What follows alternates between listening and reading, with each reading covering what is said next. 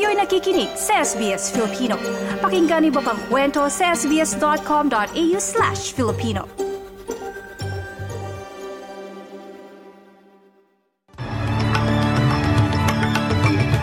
Sa ulo ng mga balita ngayong biyernes, kalima ng Enero taong 2024.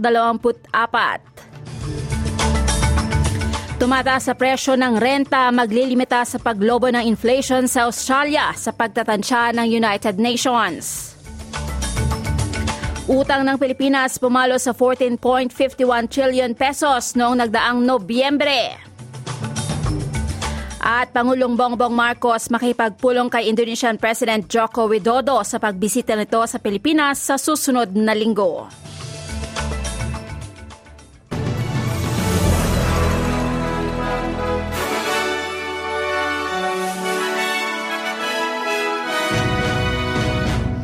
Sa laman ng mga balita sa projection ng United Nations, ang paglobo ng inflation sa Australia malamang na malimitahan sa taong ito dahil sa tumataas sa presyo ng renta o upa. Sa pagtatansya ng Intergovernmental Organization, unti-unti ang pagbaba ng inflation sa Australia at New Zealand. Sa susunod na labing dalawang buwan, kompetisyon sa merkado ng paupahan ang nakikitang dahilan nito. Sa ulat ng UN, na 2024 World Economic Situation and Prospects, sinabi nito na ang inflation na inaasahang manatiling medyo mataas pa rin sa Australia at New Zealand sa 2024 dahil naman sa pagtaas ng mga presyo ng paupahan na epekto ng kakulangan sa supply ng pabahay. Sa ibang balita, kamakailang pagbili ng Russia ng mga North Korean missiles at launchers, particular na nakakabahala, ani U.S. National Security Spokesperson John Kirby. Binanggit ang kamakailang declassified intelligence. Sinabi ni Kirby sa mga mamahayag na ang Russia ay naglunsad kamakailan ng isang North Korean missile sa Ukraine. Dagdag niya na bumagsak ang pagsabog sa isang open field. Ayon sa White House, magpapataw sila ng karagdagang parusa laban sa sinumang sangkot sa mga kasunduan o supply ng armas sa Russia. Sa Australia, nasamsam ng pulisya ng Northern Territory ang isang sasakyan na nila ay maaaring konektado sa pagkamatay ng isang binata malapit sa Alice Springs. Natagpuan ang bangkay ng binata sa malayong highway malapit sa Undulia Station noong bagong taon. Sinabi ni Assistant Commissioner Travis Wirtz na ang nasamsam na sasakyan ay kulay itim na dual cab na Ford Ranger Ute na sinasabi na umikot-ikot sa Alice Springs madaling araw hanggang bandang hapon ng mismong araw ng bagong taon. Panawagan niya sa komunidad kung sino man ang nakakita sa nabanggit na sasakyan at nakuhanan sa kanilang dashcam, maaaring makipag-ugnayan sa kapulisan. Any information that anyone has about that vehicle or anything else they're aware of that may relate to this particular tragedy, we ask those members of the public to come forward. All avenues of this investigation are open and we're looking at it objectively. That is why the vehicle is currently being forensically examined. Sa Western Australia, may dagdag na tulong para sa mga home buyers na naiipit sa sitwasyon dahil sa mga hindi natapos na mga pabahay. May government loans o pautang ang gobyerno para makatulong sa mga nahihirapang builder na tapusin ang kanilang mga proyekto. Sa ilalim ng 10 milyong dolyar na programa, maaaring umutang na hanggang $300,000 ng walang interes para sa mga WA builders na may mga itinatayong bahay na higit dalawang taon nang ginagawa. Ani WA State Treasurer Rita Safiotti, layo ng programa na matulungan yung mga bumili ng bahay pero hindi pa nila pwedeng terhan ito dahil sa mataas na gastos sa pagpapatayo ng bahay. Inilaan ang pautang upang matulungan ng mga builder na may problema sa cash flow, maiwasan ng lalo pang pagkalugi ng mga construction company at ng supply ng pabahay.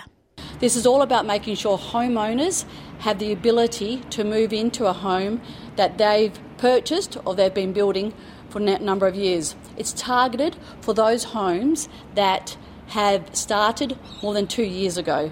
So, as we said, we believe there are hundreds of these types of homes that are out there where they're in a stalemate with the builder. The builder doesn't have the ability to finish those projects, and we've support, we're creating a new facility to support the completion of those projects. Sa Pilipinas, patuloy ang paglobo ng hindi pa nababayarang utang na bansa sa bagong record na antas noong November 2023. Sa gitna ng pagtaas sa gasto sa pangungutang at mataas na inflation na nagpalaki ng gastusin ng Administrasyong Marcos. Sa ulat na Inquirer.net, lumobo sa 14.51 trillion pesos ang kabuong utang ng Pilipinas noong Nobyembre ayon sa ulat ng Bureau of Treasury noong Miyerkules.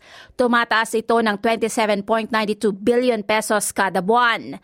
Sa dagdag na balita, nakatakdang makipagpulong si Pangulong Bongbong Marcos kay Indonesian President Joko Widodo sa ikasampu ng Enero ayon sa kompirmasyon ng Malacanang kahapon. Sa ulat ng Philippine News Agency ayon sa Presidential Communications Office, bibisita si Widodo sa Pilipinas mula ikasyam hanggang ikalabing isa ng Enero. Tinitignan na sa pagbisita ng leader ng Indonesia lalo pang mapatibay ang relasyon ng dalawang bansa matapos ng naging pagbisita ni Marcos sa Indonesia noong September 2022. Ipagdiriwang ng Pilipinas at Indonesia sa darating na Nobyembre ang ikapitumpu't limang taon ng diplomatikong relasyon ng dalawang bansa.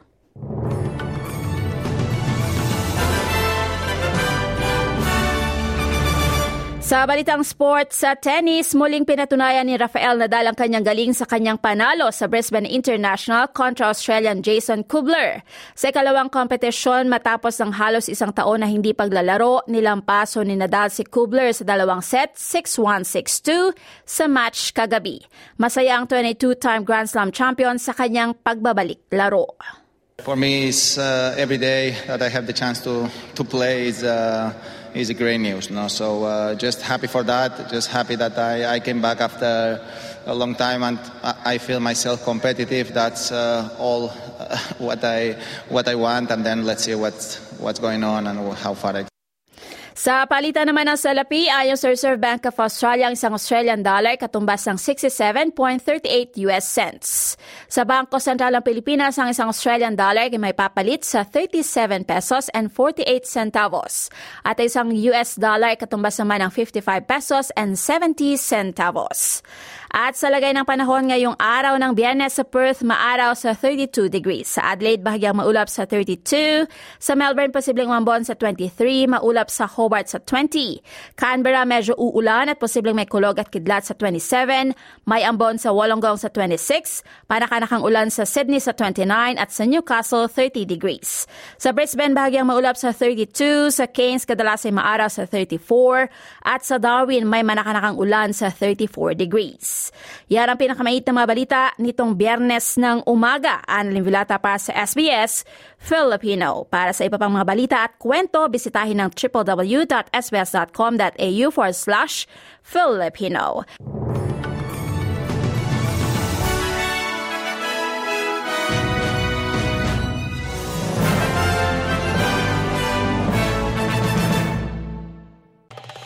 Nice yung bang makinig na iba pang kwento na tulad ito? Makinig sa Apple Podcast, Google Podcast, Spotify o sa iba pang podcast apps.